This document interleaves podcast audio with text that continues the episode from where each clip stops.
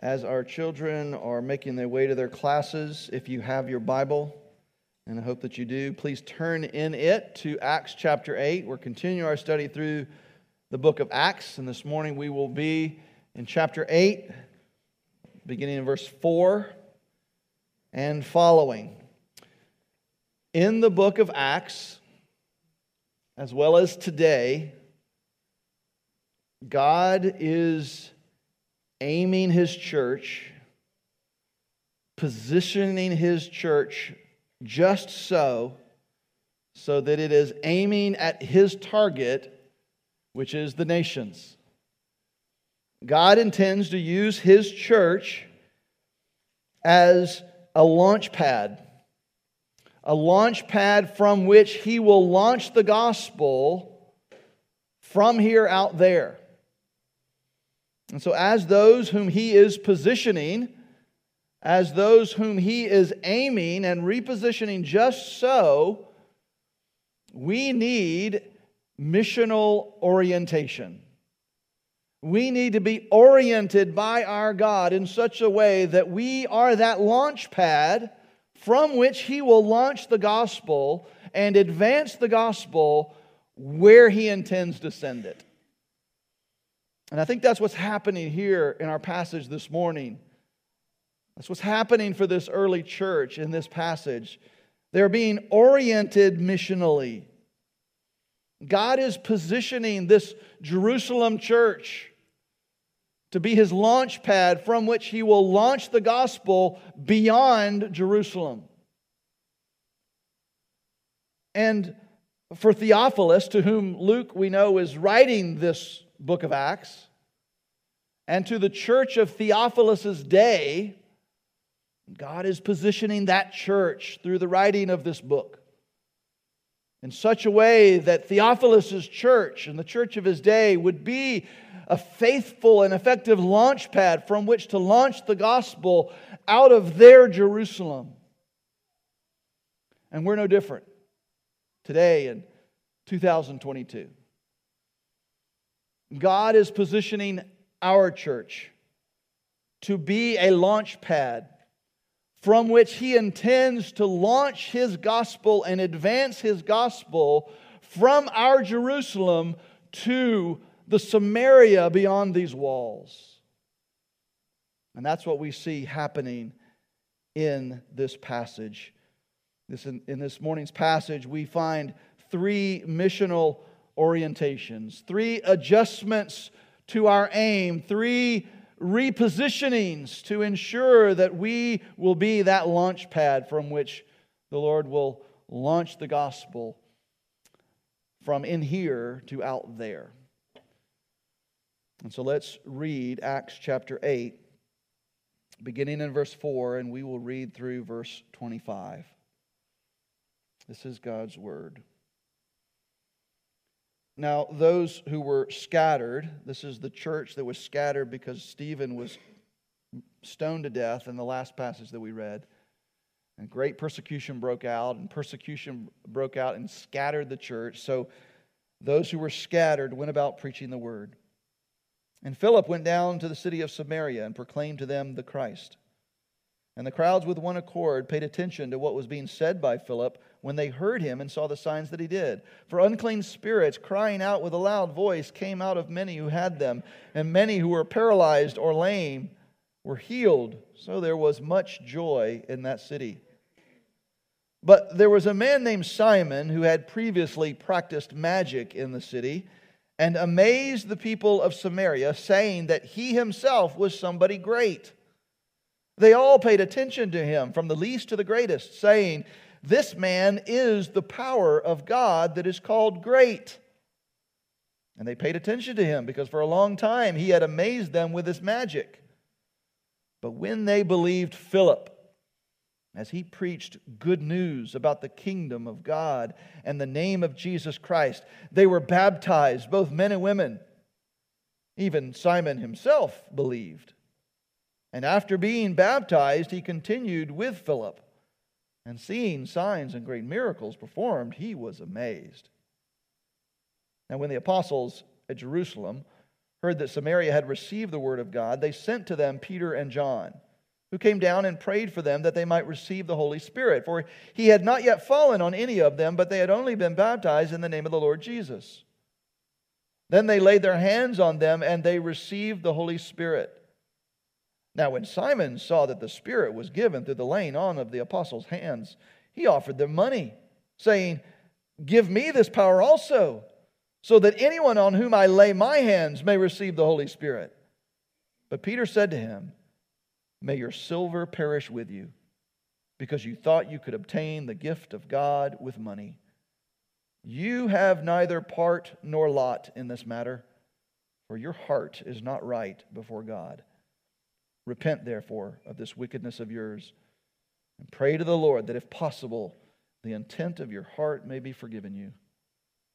For I see that you are in the gall of bitterness and in the bond of iniquity. And Simon answered, Pray for me to the Lord, that nothing of what you have said may come upon me. And when they had testified and spoken the word of the Lord, they returned to Jerusalem, preaching the gospel to many villages of the Samaritans. Let's pray. Our great God and Father, we thank you so much for this book, and we Thank you for this particular passage that you have recorded on the pages of your word. And we ask that you would attend to the reading of your word with your Holy Spirit, present in this room, present in our spirits, to give us not just an understanding of this passage, but complete application of it to our very lives and we ask that by applying it to our lives, Lord, you might make us look a bit more like Jesus so that you may be glorified in us and through us even more as a church. We pray this in Jesus' name. Amen. So, as you can see, there's a lot going on in this passage this morning. There's three stories in one, so we get our money's worth this morning. Three stories, all kind of intertwined into, into one. And, and it's through these three stories that we can draw out these three missional orientations that I believe we're meant to walk away with from this passage to orient us to be the launch pad from which God intends to get the gospel out from just these walls to the community and to the ends of the earth. So, what are those three stories that are intertwined all throughout this passage? First, we see that there is the advance of the gospel in Samaria. And then we see that there is this apostolic visit from Jerusalem. And then finally, we have the admonishment and exposure of this guy named Simon. So I want to look at each of those stories see how they're intertwined, and then seek to draw out those missional orientations that we need. First, the advance of the gospel in Samaria. So here we are in the middle of the story. St- Stephen has been stoned to death, that faithful deacon, that faithful servant in the Jerusalem church. He has been stoned to death for preaching the gospel on the streets of Jerusalem. And as a result, we're told in verse 1 of chapter 8 that a great, on that day, a great persecution broke out against the church. We don't know much about what made it great. We don't know much about what happened in that great persecution, but it must have been fierce and it must have been very violent because it caused the church to be scattered abroad throughout all Judea and Samaria, we're told. And so, as they are scattered, that's not the end of it. They're, they're pursued they're pursued by the likes of Saul and, and his Pharisaical brothers, who were told were ravaging the church and throwing Christians into jail as he found them. And so they are scattered all throughout this region. What do they do? Verse 4 of our passage those who were scattered went about preaching the word. And verse 5 Philip went down to the city of Samaria and proclaimed to them the Christ. Philip, we know, is one of the seven that, that Jerusalem church chose back in chapter 6 to be one of the seven to serve tables there in that church. He's a deacon, but as we see this week and in next week's passage, he's also an evangelist. And so he's scattered and he ends up in Samaria and he proclaims Christ in that city and to that people. He proclaims to them the gospel. And verse 7 and 8 tell us, kind of give us a picture of the, the fruit of that ministry. For unclean spirits, crying out with a loud voice, came out of many who had them, and many who were paralyzed or lame were healed. So there was much joy in that city. And then, if you look down at verse 12, Luke tells us that in spite of Simon's amazing magic show, the people believed Philip when he preached to them good news about the kingdom of God in the name of Christ. And they were baptized, both men and women. This is nothing less than revival breaking out in Samaria. The gospel of Jesus Christ takes this city by storm. And, church, don't we want that for our city? Don't we want that for our community? For the gospel to take this community by storm. We want that to happen. We pray for that to happen. Of course, revival is up to the Lord. The, the Spirit will blow wherever the Spirit will blow. We can't put revival in a box and just pull it out wherever we want it to be. But I think we can learn an important lesson here that will help to draw out and orient us for mission. So, the first missional orientation here is that God often requires of his people sacrifice and sometimes suffering in order to bring revival to Samaria. God often requires his church, his people, to, to endure suffering and to, to offer sacrifice of themselves in order for the gospel to advance beyond their Jerusalem. Think about what it took for God to get the gospel to Samaria. It took the stoning of Stephen. It took this great persecution to break out. It took the church to be scattered, and as they were scattered, ravaged by Saul and thrown into jail wherever they went throughout Judea and Samaria. And yet, this was the means that God chose to use to bring the gospel to Samaria. And this is a theme that we've seen before in the book of Acts, and we will continue to see it over and over again that God sometimes requires his people to experience suffering and sacrifice in order for God to get the gospel where he intends it to go. The question for us then is what is it going to take for us? To be obedient, to take the gospel to our neighbors, coworkers, and friends in our community? What sacrifice might God require of you and I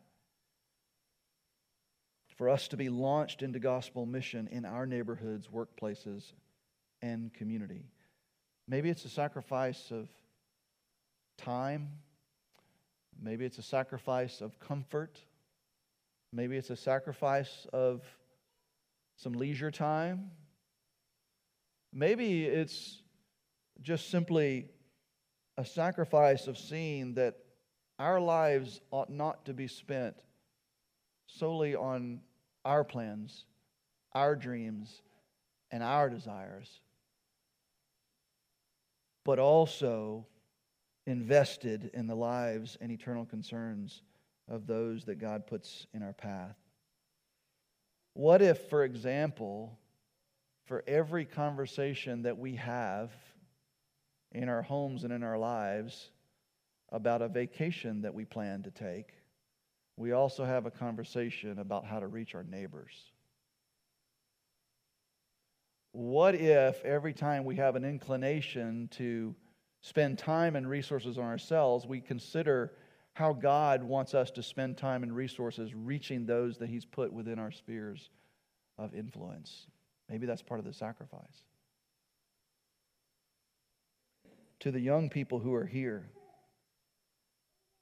could it be that the Lord is calling you to leave the prospect of a comfortable life, to leave the prospect of a nice salary and a nice home and a nice job and a nice car? To perhaps sacrifice that in order to be launched in his global mission to reach an unreached people group on the other side of the world. That's quite a sacrifice. But it is a sacrifice worth making, young person, for this great God that we serve.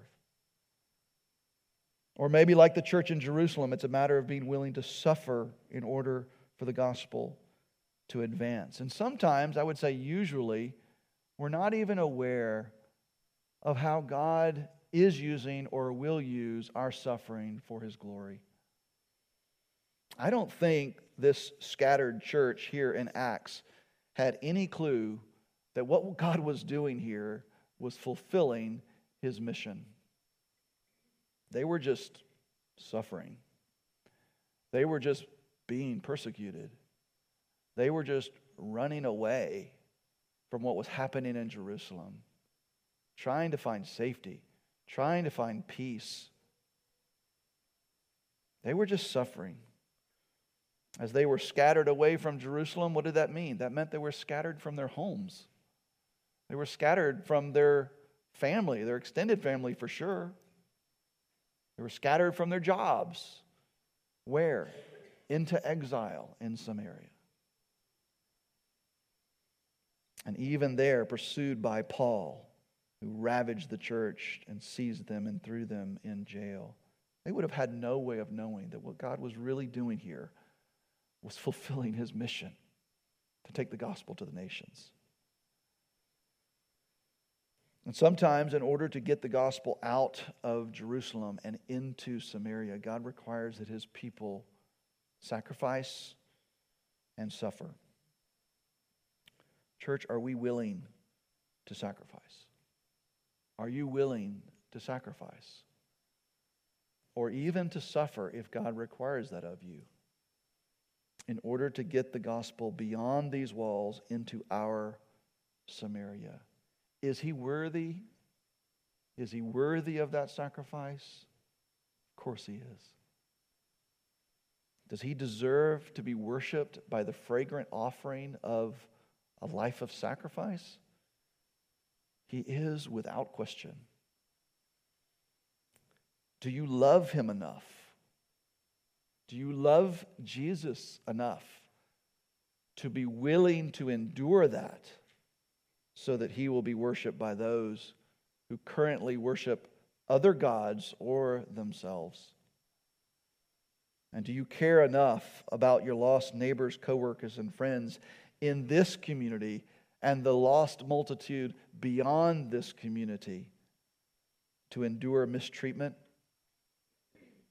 Whatever, sacrifice of time, energy, resources, and even enduring suffering in order to see revival in that Samaria.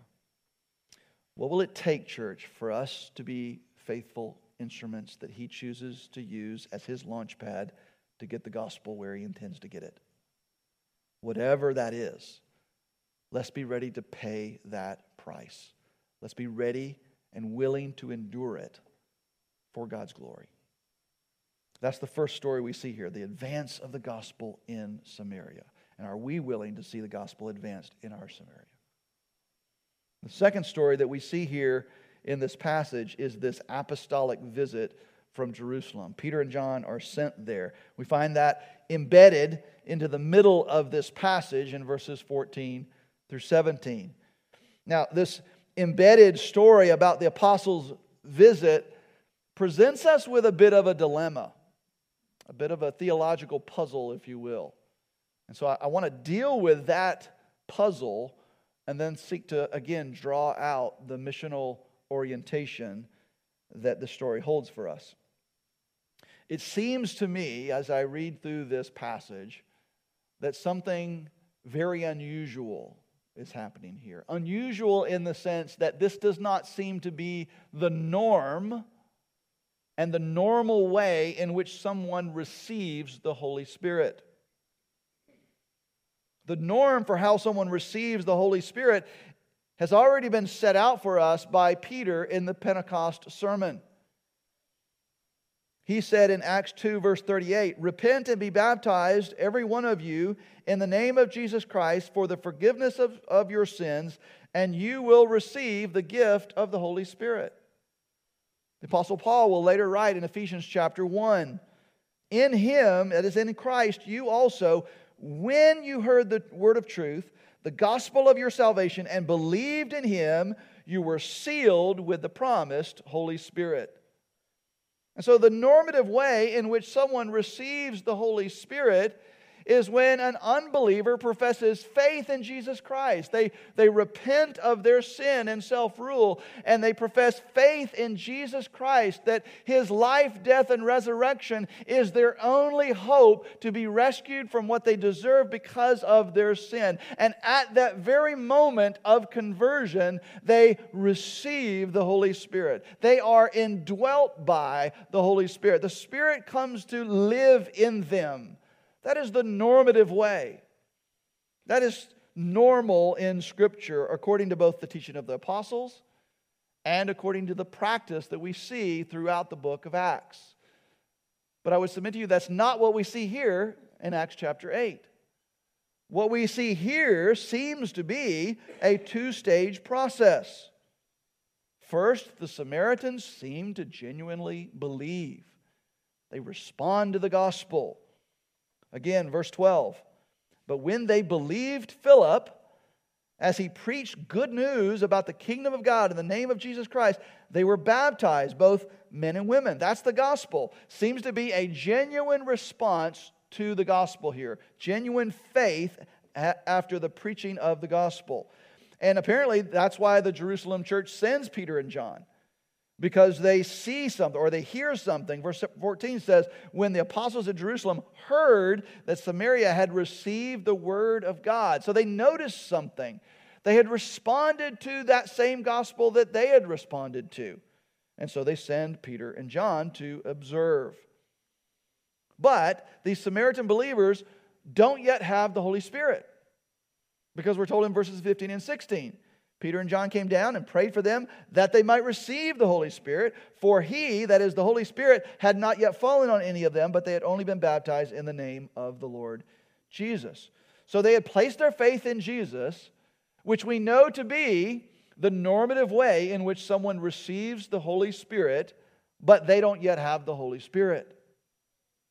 Instead, they need the apostles to come, lay their hands on them, pray on them, and then they will receive the Holy Spirit. And that's what happens. Verse 17. Then they lay their hands on them and they received the Holy Spirit. So, if that's not the normative way, and it's not, in which someone receives the Holy Spirit, then why do we have this uh, aberration from what is normal? Why do we have this two stage process, uh, this two stage uh, way in which the Samaritans received the Holy Spirit. Why this departure from the one stage process of repent, believe, baptize, and receive the Holy Spirit all in one? Well, we need to remember where we are in this story. Up to this point, the gospel has been relegated to Jerusalem. Perhaps a few sparse places in the surrounding region of Judea, but no further. But that was God's intention all along to get the gospel out of Jerusalem to Judea and then Samaria and then to the ends of the earth. And Samaria was the stepping stone to the ends of the earth. If you're going to go to the ends of the earth, you got to go through Samaria. And so, in one sense, we can look at Samaria here as kind of a testing ground for cross cultural missions that are to come. Remember who the Samaritans were. By Jewish standards, they were half breeds. Historically, Samaria was the capital of the northern kingdom of Israel. And when the northern kingdom fell to the Assyrian Empire in 722 BC, the Assyrians, the Assyrians took many of the Israelites into exile, and they later became the lost tribes of Israel. But they didn't take them all, they left many of them behind in the northern kingdom. And over time, those who were left behind intermarried with the Assyrians who moved into that area, and the race that resulted from them came to be known as the Samaritans. The Jews considered them not to be true Jews, and so not truly a part of the children of God. The Gentiles, particularly the Gentiles of the, the Romans' day, or the Romans in Jesus' Jesus's day, also considered them to be half breeds. The Jews and the Samaritans had a very mutual disdain for one another. They, they had their own version of the Pentateuch, the first five books. And so they affirmed Moses, but they had their own version of the Pentateuch. And the rest of the Hebrew scriptures they rejected. So they rejected all the poetry, all the Psalms, all the wisdom literature, and all the prophets. They had their own temple on Mount Gerizim that was their counterpart to Solomon's temple in Jerusalem. But they affirmed Moses and they affirmed Moses' messianic prophecy that we've already seen the apostles refer to a couple of times in the book of Acts, where Moses promises in Deuteronomy that there is coming a prophet uh, uh of the likes of me who will rescue Israel. And they believe that. And they saw that messianic figure um, as, as a rescuer. They called him Taheb, which literally means restorer or rescuer. And so, what do we have here? We, we have a group of people whom the, the Jews generally despise. We have a group of people who had a pretty mixed up and messed up religion in their own uh, perspective and history. This really was the very first instance of cross cultural missions. That's what this is. Today, we would call them an unreached and unengaged people group. Jesus had said that his gospel was intended for the nations, which meant it wasn't a gospel that was just for the Jews, it was for all the non Jews everywhere as well. He had said that, but it hadn't happened yet. And now it was about to. Would it really be like Jesus said? that what happened to them, to the apostles in Jerusalem, would also happen to these Samaritans? Or would it be different? Would their experience back at Pentecost make those Palestinian Christians like the, the superior first class Christians? And these Samaritan believers who come to faith here though true Christians, would this make them inferior Christians or second class Christians? In other words, what would this look like when it's all fleshed out? And again, this is setting a precedent with the church for all cross cultural missions to follow in the book of Acts and beyond. This is the first non Jewish culture to encounter the gospel. In, in chapter 10, we're going to see the first Gentile culture encounter the gospel, and it's going to follow much the same pattern. And so, what happens here will have a huge impact, impact on how the church is to view missions to other cultures other than themselves. And so, as verse 14 says, when the apostles in Jerusalem heard that they had responded to the word, they had responded to the gospel, they sent Peter and John. They needed to see for themselves how this would work out. They needed, the church needed eyewitnesses to see what was going to happen with this, these non Jewish converts to Christianity. And what happened? Verse 17 they laid their hands on them and they received the Holy Spirit. And again, it is somehow very demonstrable here, this receiving of the Holy Spirit. Because verse 18 tells us that Simon sees that. He somehow sees that they've received the Holy Spirit. There's something demonstrable about it. And so I, I, I, believe that it was probably very much, if not exactly like, the experience of Pentecost with the Jerusalem church, including the speaking in other languages and perhaps even the tongues of fire resting on them. In other words, what had God done? He had sovereignly ensured that Peter and John were apostolic eyewitnesses to the fact that what had happened to them at Pentecost had now also happened to these Samaritans. What they got, they were now getting. And God was ensuring that the apostles were there for two reasons. First, to show them that the gospel was for all, and secondly, to show these Samaritan believers that they were not second class Christians at all. Peter himself had said at the end of his Pentecost sermon, when the people of Jerusalem, after that sermon, you remember, they were cut to the heart and they said, What shall we do? What, what, what must we do? What does Peter say? We've already quoted part of it. Repent and be baptized, every one of you, in the name of Jesus Christ for the forgiveness of your sins, and you will receive the gift of the Holy Spirit. But listen to the next verse. For the promise, what promise is that? Is the promise of forgiveness of sins and, and that the Holy Spirit will be yours. For the promise is for you and for your children, get this, and for all who are far off, everyone whom the Lord our God calls to himself. So, what is our missional orientation here? It is for us to embrace that the gospel is for all. This is not a white man's gospel. This is not an American gospel. This is not a Western gospel. This is a gospel for all. As Peter says, for all who are far off, everyone whom the Lord our God calls to himself. It's a gospel for all. Do we really believe that to be true? Does our missions budget and our missions initiatives and our missions engagement and participation and our heart for missions demonstrate that we really believe this to be true. If we say with our lips that we believe that the gospel is for all, that should make a difference in how we give to missions, how we pray for missions, and how we engage in missions to the ends of the earth gospel is for all. That is an absolutely critical missional truth that we must orient ourselves to if we're going to be faithful in the Great Commission.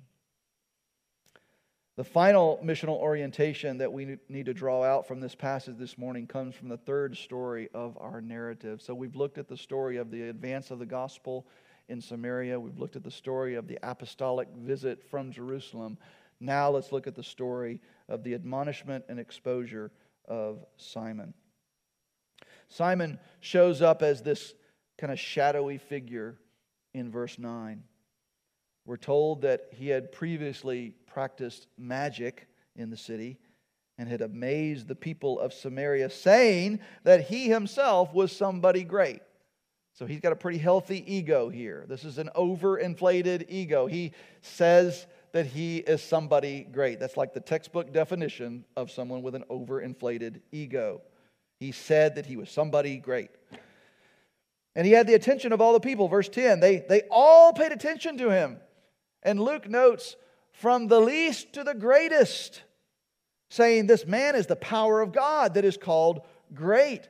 So he, he didn't just appeal to the lower class of Samaria, he, he appealed, appealed to the upper echelon of Samaria as well from the least to the greatest.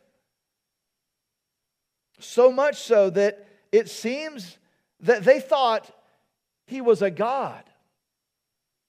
And Justin Martyr will write in the second century about a first century character in Samaria named Simon Magus, who was considered, by Justin Martyr's estimation, by nearly the entire population of Samaria to be a god. This was Simon the magician, the sorcerer. And why this popularity? Verse 11 explains they paid attention to him because for a long time He had amazed them with his magic, his sorcery. So this guy had a hold on the people of Samaria. He had them in the palm of his hand. That is until Philip came to town with the gospel.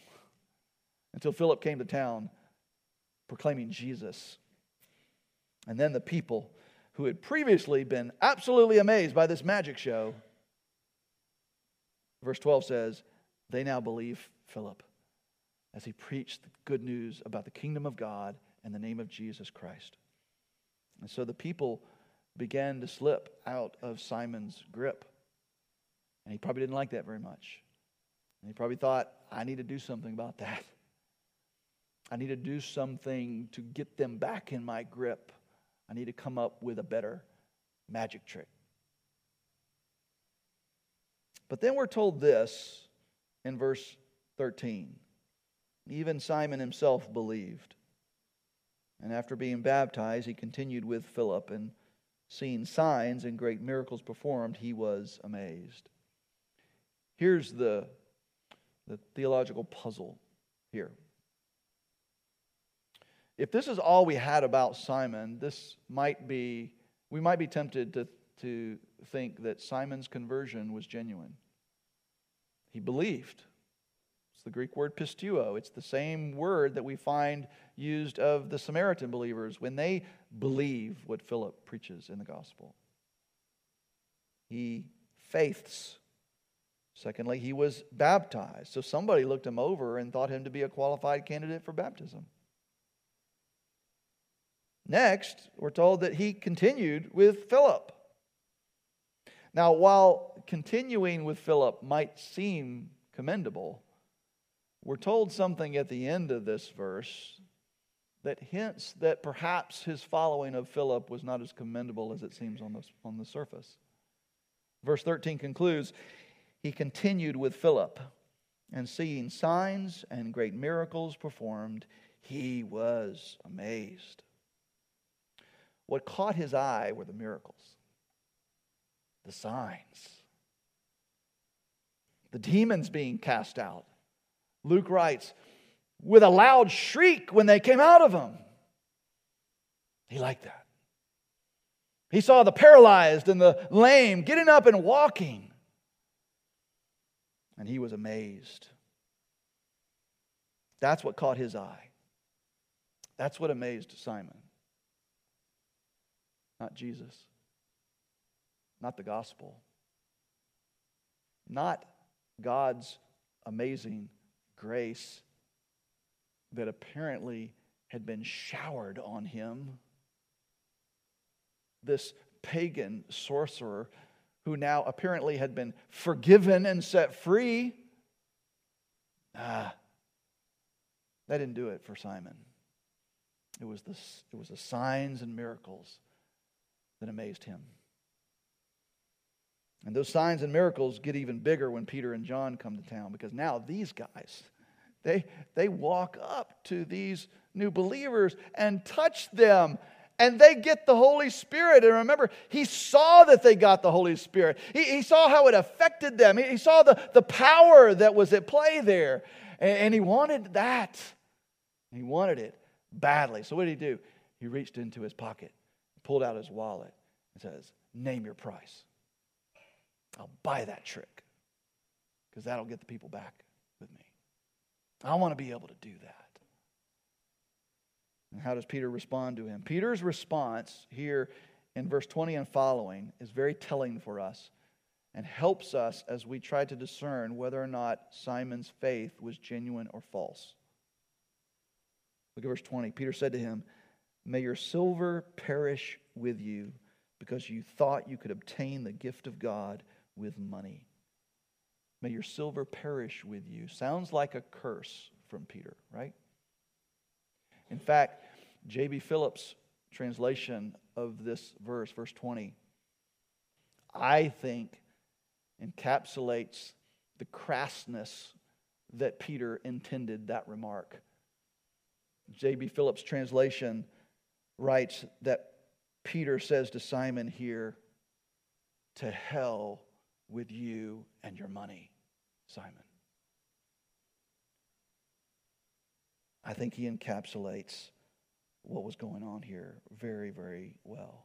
Peter goes on to expose Simon's heart in verse 21. He says, You have neither part nor lot in this matter, for your heart is not right before God. That, that word for this matter is the word logos. Your heart is not right in this word. That, that word, logos, was used back in verse 4 for what the people preached when they scattered. And we already said that referred to the gospel. Simon, you have no part in this gospel. You have no part in this logos. And why? Because your heart is not right before God. Simon, you've got a crooked heart. You're all about the signs and the miracles and all of that. Your heart's not about the Lord. You're in this for the money, the influence, the power. You're not in this for Christ and His glory. Simon, your heart is not right before God. And then Peter concludes Repent, therefore, of this wickedness of yours, and pray to the Lord that, if possible, the intent of your heart may be forgiven you. For I see that you are in the gall of bitterness and in the bond of iniquity. Simon, you're bitter because you don't have the power that you see that we have. You have a spiritual jealousy of our position. And as a result, Simon, you are in the bond, literally the, the, the bindings, the, the bondage of iniquity, of sin. I would submit to you that that's something that an apostle does not write about a genuine believer in Christ. For the one who has genuinely repented of their sins and placed their trust in Jesus Christ, the apostles' teaching in the New Testament is that they have been set free from the law of sin and death. They have been set free from the bondage of sin. But that's not what Peter says to Simon. He says, You are still in the bonds of iniquity. And I think it's noteworthy that when Peter calls upon Simon here to repent and pray to God that he might forgive you, Simon says, No, Peter, I can't do that. You pray for me. Was Simon a genuine believer? No, I don't think he was. For the reasons I've already stated, and because the church fathers record for us that this Simon Magus continued and remained to be an infinite, infamous and unrepentant sinner to his death. So then, why do we have this story about him? Why do we have the story about Simon here? I think we have it to give us a warning. Three warnings I want us to look at, and one of them will be our final missional orientation. First, because I believe Simon to be a false convert, I think this is a warning about false converts. And that's a warning, first, to the false convert themselves. A warning to not play games with God and toy with the gospel. There is apparently a believing that is not a saving belief. We're told about this in John's gospel. We're told that there were many who believed Jesus because, why? Because he performed many miracles, he did many great works. But we're told in John's gospel after the wedding of Cana that Jesus did not entrust his heart to them because he knew what was in their heart. They were far from him. But it's the same word, the word of belief. There's a kind of belief that is not genuine and saving. It's a faith that rests on miracles happening and blessings coming. And when they don't come, that faith is exposed for what it is it's empty. It's like the parable of the rocky soil that has no depth and grows no roots and ultimately withers away under the heat of the sun. Friend, are you trusting in Christ? Are you clinging to Christ for reconciliation to God? for justification before Him, for forgiveness from this holy God? Or are you clinging to Christ for the trinkets that you hope will come with Him? I implore you, friend, to trust in Christ truly, genuinely, savingly, no matter what trinkets may come your way or not. The prize for following Jesus is not the trinkets you get along the way. The prize for following Jesus is Jesus. You get Jesus Christ, the Lord. But this is also a warning to the church who may have false converts among them. What Peter does here in his rebuke of Simon is effectively the first excommunication of a believer from the church. We might say that Ananias and Sapphira were that first one, but that was a different story. God kind of put them to death, or didn't kind of, he did. Here, Peter effectively excommunicates Simon from the church. He says, You have no part or lot in this Logos. For I see that you have in you the gall of bitterness and the bond of iniquity. Is it possible in the New Testament church for there to be goats among the sheep? Yes. Sadly, horrifyingly, yes. And this passage reminds us how we are to deal with that. And we are to deal with that through church discipline. And when church discipline is, as outlined by Jesus in Matthew 18, is appropriately and effectively applied, it results in the goats, the unbelievers, being expelled from the flock. Church discipline, in the end of it, says to that individual, You have no lot or part in this Logos, for you have in you the gall of bitterness and the bond of iniquity. Second, this is another also a warning that grace cannot be bought. This is not the primary lesson here, so I won't go much further than that, except to remind us that we can't buy salvation. Salvation is free. It was costly, it cost Jesus his life, but it costs us nothing. We deserve sin, we deserve judgment because of our sin, but we are saved by grace through faith in Jesus Christ. Jesus paid the price that we deserve to pay in full so that we don't have to. Grace cannot be bought. And then, thirdly, and here's our final missional orientation this story about Simon is also a warning to us about pointing to God, to make sure that we're pointing to Jesus and pointing to the gospel and not ourselves. What was the point of the miracles that Philip performed? The casting out of demons, the healing of paralyzed and lame. Was it not to authenticate his message and to point to Jesus? To authenticate his gospel message and to point to Jesus. I would submit to you that the signs and wonders that he performed were pedestals on which Jesus put on which Philip put Jesus. The signs and miracles were a pedestal. And what is a pedestal anyway? What's the point of a pedestal? Is it not, it, it's, the point of a pedestal is, is not for it to sit out and just look pretty by itself. Oh, wow, what a, what a beautiful pedestal, right? The point of a pedestal is what? Is to, is to display something valuable and beautiful on it. That's the purpose of a pedestal. So our eyes are not to be drawn to the pedestal, but to that that sits on the pedestal, is displayed as valuable and beautiful on the pedestal.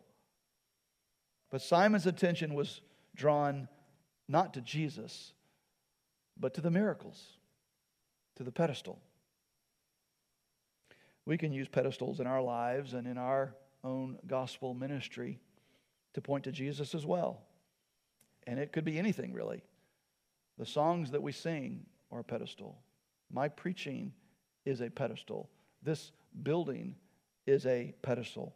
And our goal is not that folks would walk away and say, wow, what beautiful music. Wow, what great preaching. Wow, what a beautiful building. But rather that they would walk away and say, What a beautiful Christ that we sang about. What a beautiful Christ that was preached about in that building. How we feed the hungry and clothe the naked is a pedestal. How we live in front of our neighbors is a pedestal. How we gather in our home for base groups is a pedestal. Your job is a pedestal. Your home is a pedestal. Your family is a pedestal. And your goal should not be that people walk away saying, wow, what an impressive ministry to the poor that they have. Or, wow, what a good and moral family that is at the end of that street. But rather, we want them to walk away thinking, wow, what a great, great Christ they must serve that compels them to serve others. And wow, look at what a difference their faith in Christ means to that family.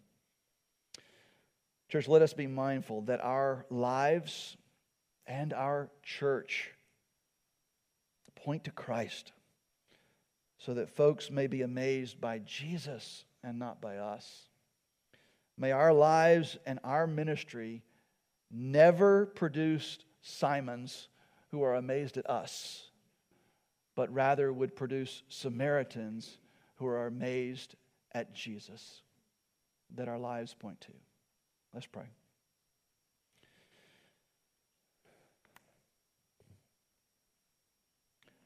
Father, we thank you so much for this precious, precious passage of Scripture. And we do ask, Father, that you would help us as we seek to apply it to our lives. God, make us willing to endure suffering and sacrifice, whatever you may require of us, in order to get the gospel beyond our Jerusalem to the Samaria out there. Make us willing and even the small ways, and perhaps in the big ways. Help us, Father, to embrace that this gospel is for all. May we live like that. May we lead our church to truly believe that that is true. And Father, may we see that our lives and our church are simply pedestals on which we place your Son, Jesus. May our lives point people to him, not us. Do this, Father, not so that people would look at us and say, wow, what good Christians, but so that people would look at us, sinners transformed by the grace of God from rebels into saints, and say, wow, what a great Christ they serve. Do this for your glory, Father. We ask and pray in Jesus' name. Amen.